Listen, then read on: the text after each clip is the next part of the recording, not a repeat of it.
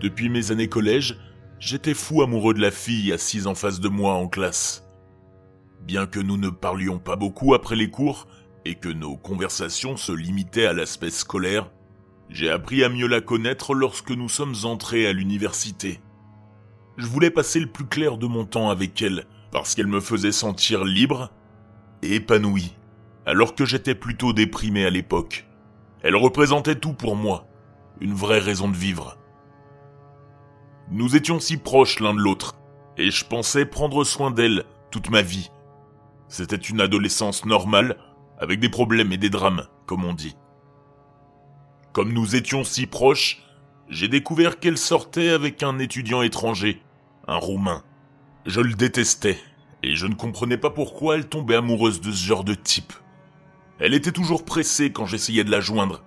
Elle n'était plus la fille que j'avais connue, et ça m'énervait. Ils postaient presque tous les jours des photos d'eux, ensemble. Toute cette situation me rendait malade. Une fois, elle m'a invité à sortir avec eux. Je me sentais tellement en colère pendant tout ce temps. Mais j'ai gardé mon sang-froid devant lui. Je ne faisais pas grand-chose de mon temps libre, si ce n'est de penser à elle. Au bout de 4 mois, elle m'a appelé pour m'inviter à une fête. J'étais assis, dans un coin, tranquille, pendant qu'il riait de quelque chose. Mais j'avais vraiment l'impression qu'il se moquait de moi. Et je dois admettre que c'est la seule fois où je me suis mis en colère contre elle. Je ne me soucie pas vraiment de ce que vous dites ou de ce que vous pouvez penser de moi. Mais tout ce que j'ai vu, c'est cette ordure d'immigré qui essayait de ruiner ma vie et de prendre la fille dont j'étais amoureux. Alors, que pouvais-je faire d'autre que de partir, en espérant qu'ils ne me remarqueraient pas? Mais malheureusement, c'est ce qu'ils ont fait. Elle m'a demandé si tout allait bien, et j'ai acquiescé. Ma main se tendait vers la porte, quand le salaud a posé sa main sur mon épaule, et m'a dit dans un mauvais anglais « Hey, dans quelques jours c'est mon anniversaire, et je serais content si tu venais. » Et puis quoi encore ? Il m'a donné son numéro de téléphone pendant que j'essayais de sourire et de paraître poli. Puis il est parti. Le lendemain, il était à mon université. Avec elle, bien sûr. Après les cours, il a commencé à me parler pendant que nous attendions le bus. Je n'ai pas fait attention à ce qu'il disait. Je voulais juste rentrer chez moi. Mais pendant qu'il me parlait, ma colère augmentait. Du coin de l'œil, j'ai vu une camionnette passer.